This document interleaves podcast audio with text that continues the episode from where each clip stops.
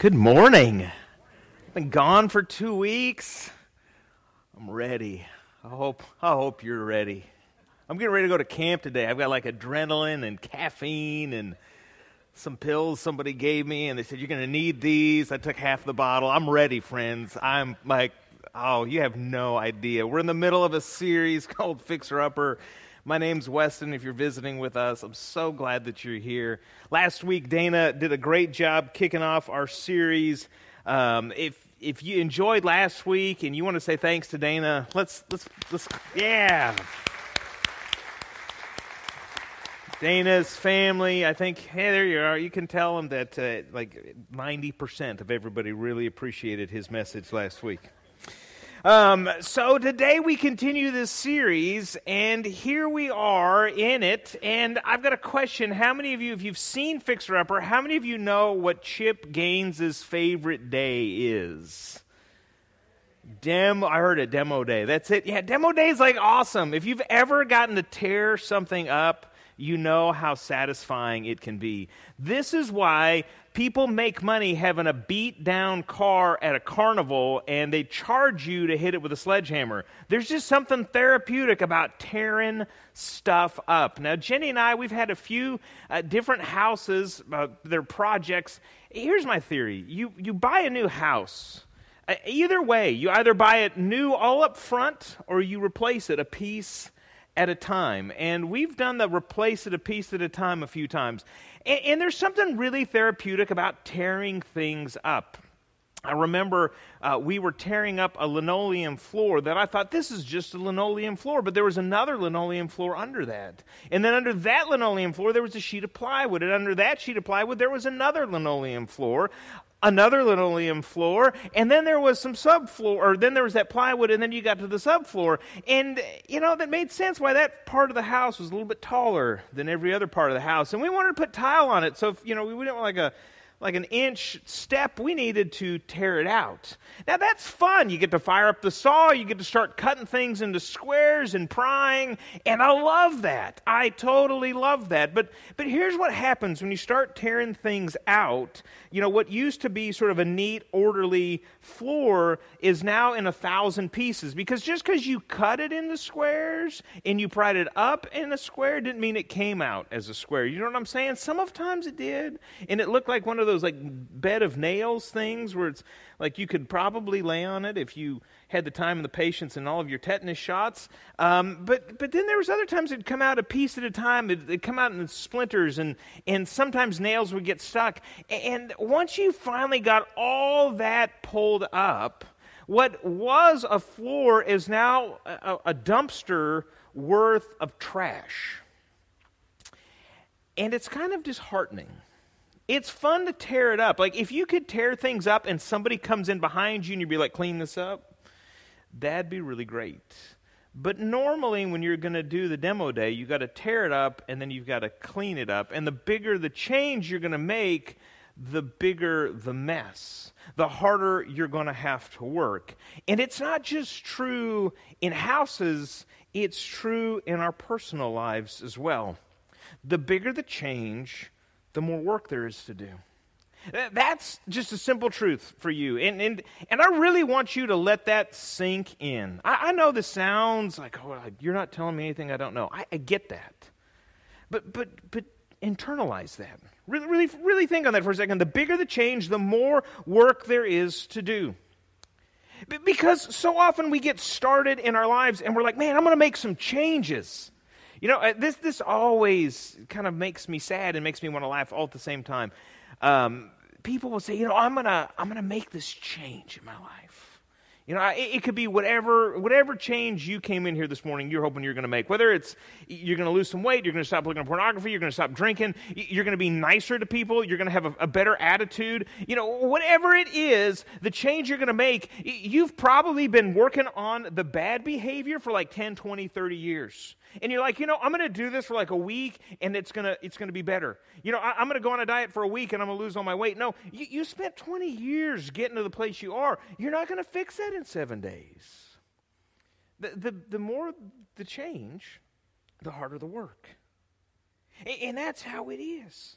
And sometimes as we get looking at all the stuff we've tore up and pulled out and moved around, we get really frustrated because we think, gosh, I'm just surrounded by a mess. Uh, Nehemiah, we're, we're going through this little book in the Old Testament that talks about this guy, Nehemiah, who comes to, to, Jerusalem when it is in a state of total disrepair. The city is an entire city of fixer upper. It's, it's Detroit. Okay, that's what this is. They're going to fix up the whole city. And Nehemiah says, We're going to start with a wall. And they get going into it, and they get a lot of people, they all buy in. But then here's what happens. Chapter 3, verse 10, it says this It says, There is too much rubbish, garbage, rubble. You put the word in there. There's too much mess. We are unable to work on the wall. Have you been there? Have you been at that spot where you started tearing things up and moving things around and you started getting into it and you started to realize, oh my goodness, there's just too much mess? I don't know if I can handle it. Hey, have you ever had a project so big that you didn't know where to start?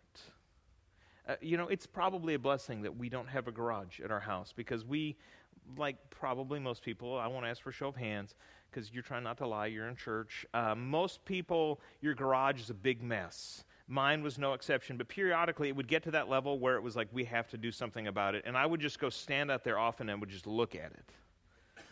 And I'd just stand in the middle and I'd stare at it. And Jenny would want to know, what, what are you doing out there? I said, I, I just, I'm assessing the situation. She said, You don't know where to get started, do you? I said, No, I, I really don't. She said, Why don't you start here and go clockwise? This, she's real methodical. This is good advice. And so I would. I would start there and I'd work my way around. But you got to pick someplace, right? You got to pick something and start on it. Or maybe you've started a project and maybe you've been in this spot where you get into a project and then you realize, man, I'm in way over my head. How did I get here? Back to my floor. So we had cut things out, tore things out, beat nails back into submission, back into the, to the floor. We were getting to a place where I thought we might be able to lay some floor. But then it dawned on me that we couldn't get a little right angle piece cut out underneath the cupboards. Under the, the cupboard, you know, it's got the little toe kick thing, and then underneath there, there's floor, and you want to take your floor all the way into the cupboard, but I didn't have a saw I could get in there. So I went to the experts at the hardware store, the people that sell things like at Lowe's and Home Depot, and I said, hey, listen, this is what I really need. I need a cut underneath the cabinet. And the guy said, you need a, like a right angle saw. Perfect, that's what I need. And he said, well, I've got a blade for a right angle saw, but they stopped making the right angle saw. So I could give you a blade. Perfect. So what are we going to do with that? I, I don't know, but I got the blade, but I don't have a saw. All right, well, what else do we have that we could maybe get underneath there? And we thought about it and we got a RotoZip. This thing's amazing. It's a right angle. He said, I'm like, all right, so I can take this and I can cut the wood. He's like, no, this cuts tile and metal, but not wood. Well, how are we going to fix this problem? He said, I don't know, but you've got this blade that fits another saw and you've got this. Perfect. What am I going to do? He said, maybe you could get it tight enough that it would hold it. All right, brute force. That's all. What I don't have in knowledge, I make up for in zeal. All right, let's give this a shot. So we get this tied up, get this together, and it does not work. So I go back, and he says, You probably need a bushing. Now, it looks just like a little metal washer. I didn't bring it because there's only two in the entire world. They were custom made for me and they're too valuable. If you want to buy one, I'll sell it to you. Um, and so he, he said, you know, you could go to this tool shop and they would actually machine a bushing for you that would go around the spindle of the saw and sit inside of the blade. Custom made tool. I thought, man, this is awesome. So I go, like all of 50 cents. I mean, I think they were just enthralled at this guy that had showed up there with a blade that didn't fit a saw and a saw that needed a blade and they just took pity on me and they gave it to me. And you know what? The thing worked great. I could get in, I could cut it out, but but that was the thing. I needed a little bit of help. I, I didn't have the tools. I didn't have the resources. And a lot of times, you know, we have this attitude in America because we've got HGTV and YouTube. We think we can solve all of our problems ourselves. Guess what? Sometimes you need help.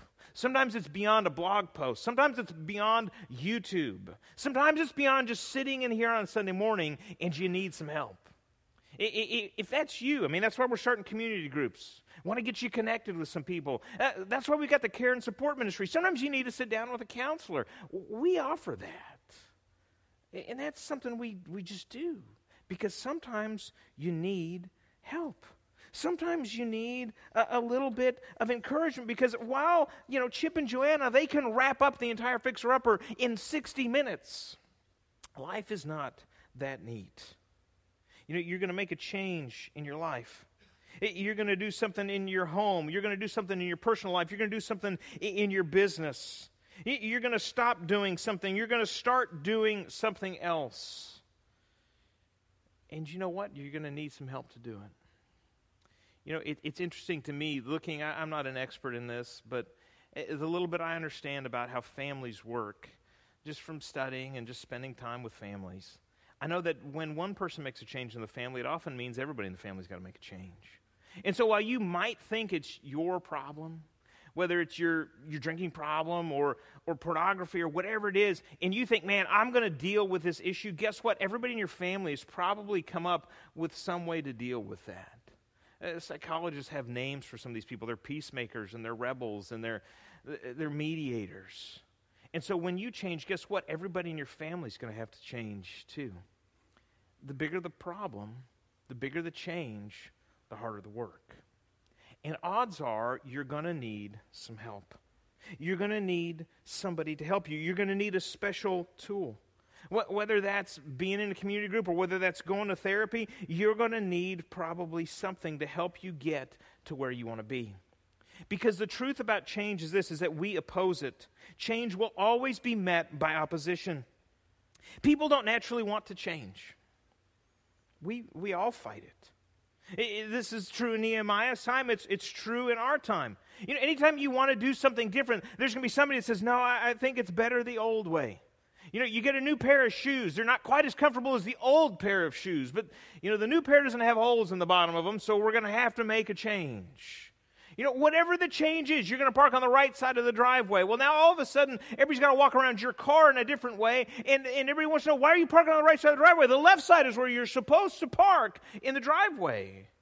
We fight change. Little change, big change, it's always met by opposition. Nehemiah found this out. In eh, Nehemiah chapter 4, verse 1 through 2 says this Sanballat heard, We were rebuilding the wall. In other words, they're making a change. And so what happened? He burned with anger. He became very upset. He made fun of the Jews. He spoke to his friends in the army of Samaria and he said, What are those Jews trying to do? Can they make their city wall like new again? There will be people like Sanballat in your life that would prefer you weaker, that would prefer you more defeated, that would prefer you subdued and trapped inside of your addictions. That is just reality. There will be people that prefer the old you. And when you start to make a change, people will resist it. They might resist it openly, the way that Sanballat did. Uh, they might resist, you know, what, what do you mean you're going to start going to church? What, what, do you mean you're not going to go out with us again on Friday night? What, what do you mean you're not going to do those things? And they might resist you like that. Or, or they might be like some of Nehemiah's own people. Chapter 3 5, you, you've got something more, we call this the passive aggressive approach. It said some, friend, some men from Tekoa repaired the next part of the wall, but their nobles refused to do any work at all. They didn't pay attention to the people who were in charge of the work. You know, the people from Tekoa, they said, you know, that's not for us. Yeah, that's fine that you're going to rebuild the wall. You know, we appreciate it. It'd be nice to get this place spruced up, but yeah, I don't know. I don't know that it's going to work.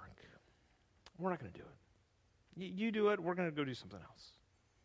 And you'll find that even though you want to be enthusiastic about your change, there will be people in your life, maybe they're close, maybe they're friends, maybe they're family, that are going to try to hold you back. There's going to be people that are going to not be your friends because you're not going to go out with them to do the things that you used to do. That's just how that's going to be. And they're going to resist it. They're going to oppose the change. And eventually, if you don't have somebody on your side, you're going to want to quit. Nehemiah chapter 4, verse 10 and following says this it says, During that time, the people in Judah spoke up. They said, The workers getting weaker and weaker all the time. Broken stones are piled up everywhere. They're in our way. We can't rebuild the wall.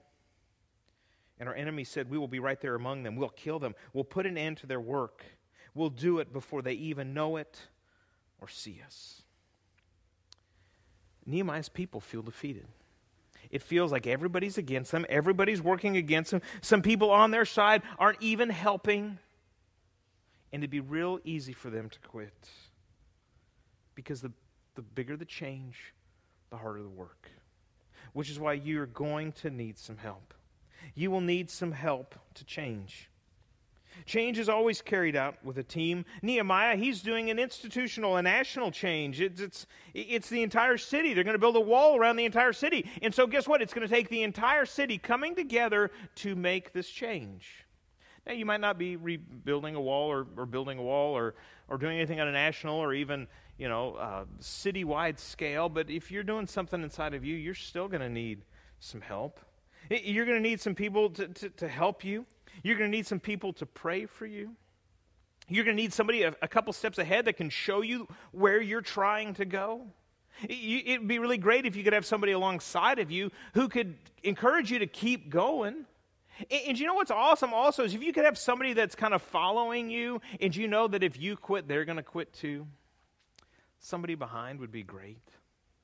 Just think about that for a second. I, maybe write it down. Who are those, who are those people you could call? Who are those people that when you say, man, I'm doing this change for, whose face comes to your mind? Is it yours?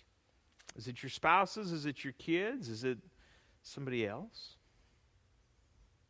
Who, who is it that you're making this change for? Who is it that you can call in the middle of this?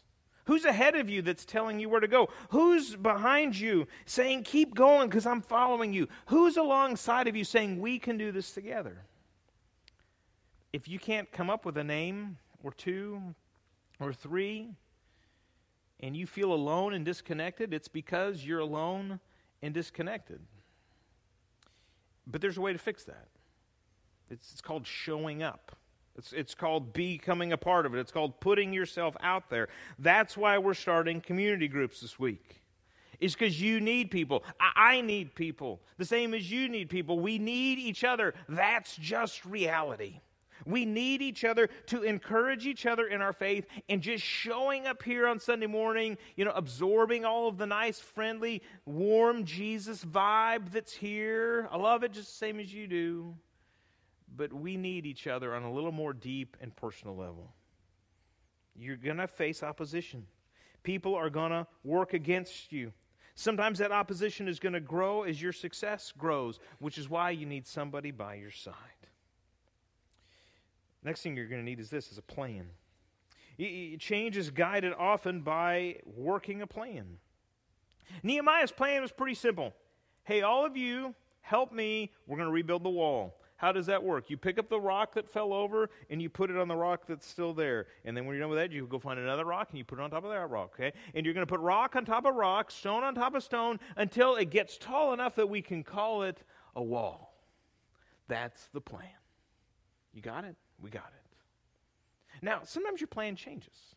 You know, you get a plan, things are going to go along fine, and then something happens and it derails you. Nehemiah faces people coming, threatening their lives. Here's what he does Nehemiah chapter 4, verse 16. It says, From that day on, half my men did the work. The other half were given spears, shields, bows, and armor. The officers stationed themselves behind all the people of Judah. The people continued to build the wall. Those who, who carried supplies did their work with one hand. They held a weapon in the other hand. Each of the builders wore his sword at his side as he worked. It, Nehemiah's plan was for everybody to use both their hands and work, but eventually and unfortunately, that plan had to change. Their lives were being threatened, so now you got to do the work with one hand and keep your hand on a sword. That's how it's going to be. Now, Nehemiah could have quit and said, Well, the plan didn't work. I, I, feel this sometimes. You know, you get your plan derailed and you're like, You know what? I said I was going to eat healthier today, but then they brought donuts in. Well, all right. You know what would help me is a double bacon cheeseburger. You know, I've already lost it today. I mean, I've already been derailed. There's no sense in not having a double bacon cheeseburger. We start the plan tomorrow, and then after you have that, you go, you know, a sundae. That's what we really need. That would be great. And, you know, we haven't had pizza, the kind with the cheese in the crust. We need some of that tonight. I mean, I've already fallen off the wagon. We might as well go for it today. And then you're in trouble because the next morning somebody brings strudel in, and it's a vicious cycle because your plan keeps getting derailed. You're going to have to work the plan. See, people don't understand this about the plan. You don't work for the plan, the plan works for you. Okay? This is Nehemiah. If Nehemiah had said, Oh my gosh, the plan is we're all going to use both hands, we're going to build a wall, I, we're done. I guess I'm going to go back home. He said, No, we're going to have to make the plan change. The plan's going to have to shift. That's how life is. Your path to the change you want to make is not going to be straight and, and downhill the entire time. It's going to veer right. It's going to go up the hill. You're going to fall off of a cliff once or twice. You're going to need people to help you. You're going to need a plan. You're going to have to make something practical. It's going to take time. Put it on your calendar, put it in your phone. Do what it is you need to do to remind you about the plan that you're working for the change that you want to make. Friends, change is hard work. The bigger the change, the harder the work. And it's going to take a plan to make that happen. Uh, last point here I want to talk about this is that change is sustained by a commitment to something better than the present. You know, on that day when your plan gets derailed, you've got to realize you're not committed to your plan, you're committed to a goal. You're committed to the goal of change, of whatever that change is. And so I would say this be sold out. Be fully committed to the change that you need, whether it's in your family, in your business, whether it's, the school and the grades you're trying to get. Be committed to that change. But be sold out first to God. Now, that's the thing Nehemiah had going for him. God was on his side because he had surrendered his plans to God. You know, it's real easy to kind of go through the book of Nehemiah and say, oh man, there's really great leadership lessons here. There's really great, you know, lessons about change. But if you read through the text of, of, of Nehemiah, you start in chapter one and you read all the way here to the end of chapter four, which is where we've been today, you will see Nehemiah stop and pray. Sometimes that prayer is like an entire chapter. I mean, sometimes that prayer is like three paragraphs long. Sometimes that prayer is like a sentence. And sometimes you get the sense that Nehemiah is just saying, God, I'm really busy right now, but I need you to help me deal with these people. That's the prayer. But you see Nehemiah constantly praying, praying, praying. He's saying, God, I, I, need your help. God, I cannot get through this today. God, I'm not going to be able to do this without you. If I need somebody on my side, God, it is you. It reminds me a little bit of, of, of the prayer that James reminds us to pray in James chapter 4, where he says, Now listen, you who say, Today or tomorrow we will go to this or that city so if any of you have plans, he's talking to you. If you've got plans to go to this or that city, we're going to spend a year there, we're going to buy and sell and make money. He says, You don't even know what will happen tomorrow. You don't know. He said, What's your life? It's a mist that appears for a while and then disappears. Instead, you should say, If it pleases the Lord, we will live and do this or that. Because, friends, it is God ultimately who is the one who is sustaining and empowering our, our commitment to change. It, is through the work of Jesus Christ on the cross that we have the gift of the Holy Spirit for those who have surrendered their lives to Jesus that empowers us to face that hard work because the bigger the change, the harder the work. And with Jesus on your side, I want you to know that He's not going to give up. It, you might have given up on yourself. You might have given up on yourself for about 10 times and you said, you know, I'm never not going to give up on myself. Maybe not in those exact words, but maybe you said that, you know, I'm just going to stop trying. Philippians 2 6 is maybe my favorite verse in all of Scripture, where it says, I'm certain that God who began the good work within you will continue his work until it is finally finished on the day when Jesus Christ returns. Friends, this verse reminds me to be patient because God is not finished with me. He's not finished with you, He's not finished with us. The change that He wants to do in your life, and you know what that change is.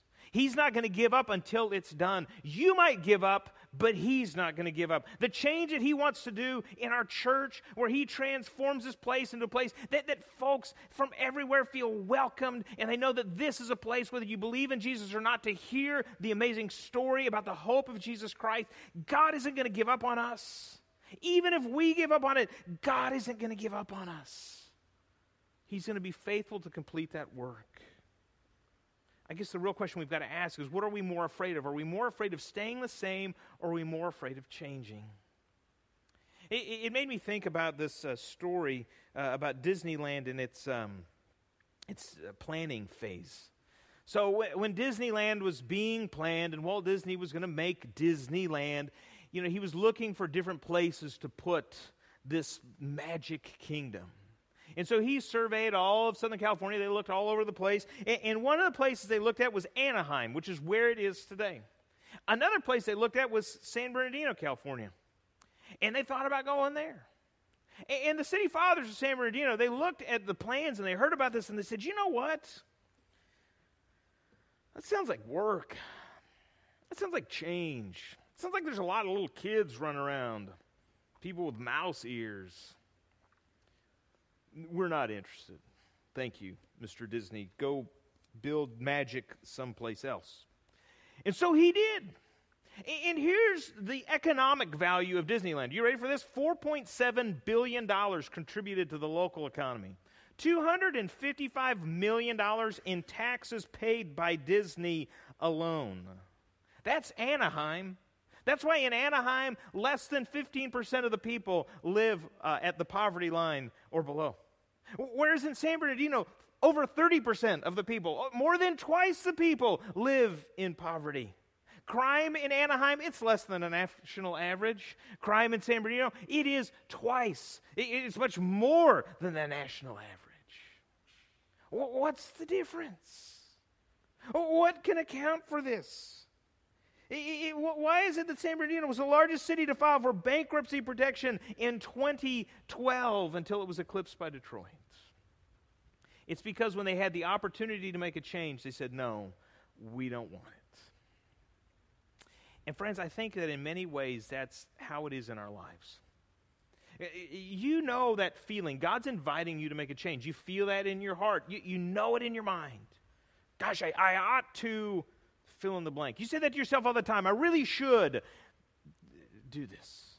I should talk to that person. I should do this. I should stop doing that and you feel it in your heart. It's like something's pulling you to that. And yet we say no to it all the time. Why? Because it's hard work. it, it is. The, the bigger the change, the harder the work. There is no doubt about that.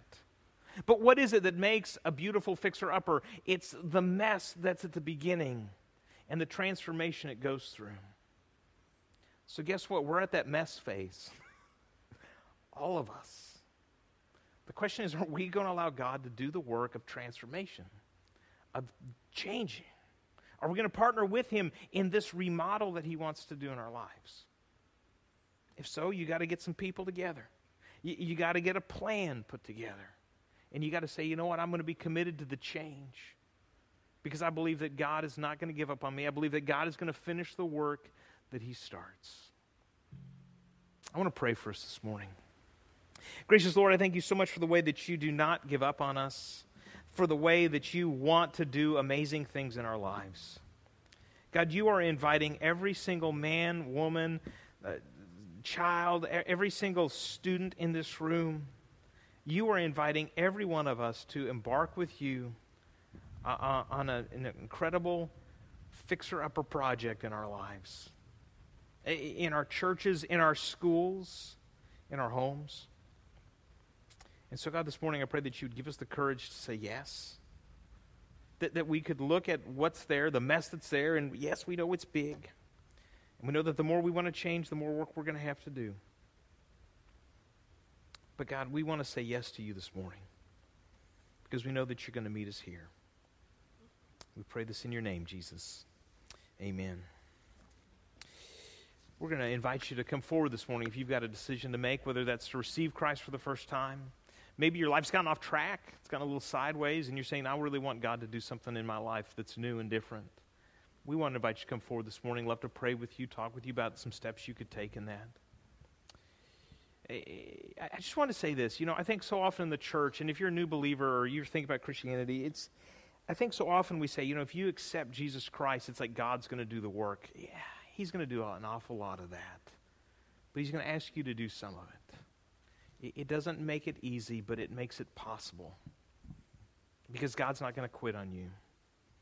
He wants to do that work with you. So if you want to partner with God this morning and you say, man, I, I want to receive Jesus Christ, I want to, I want to make a change in my life, we want to invite you to come forward as we sing this song. Why don't you stand?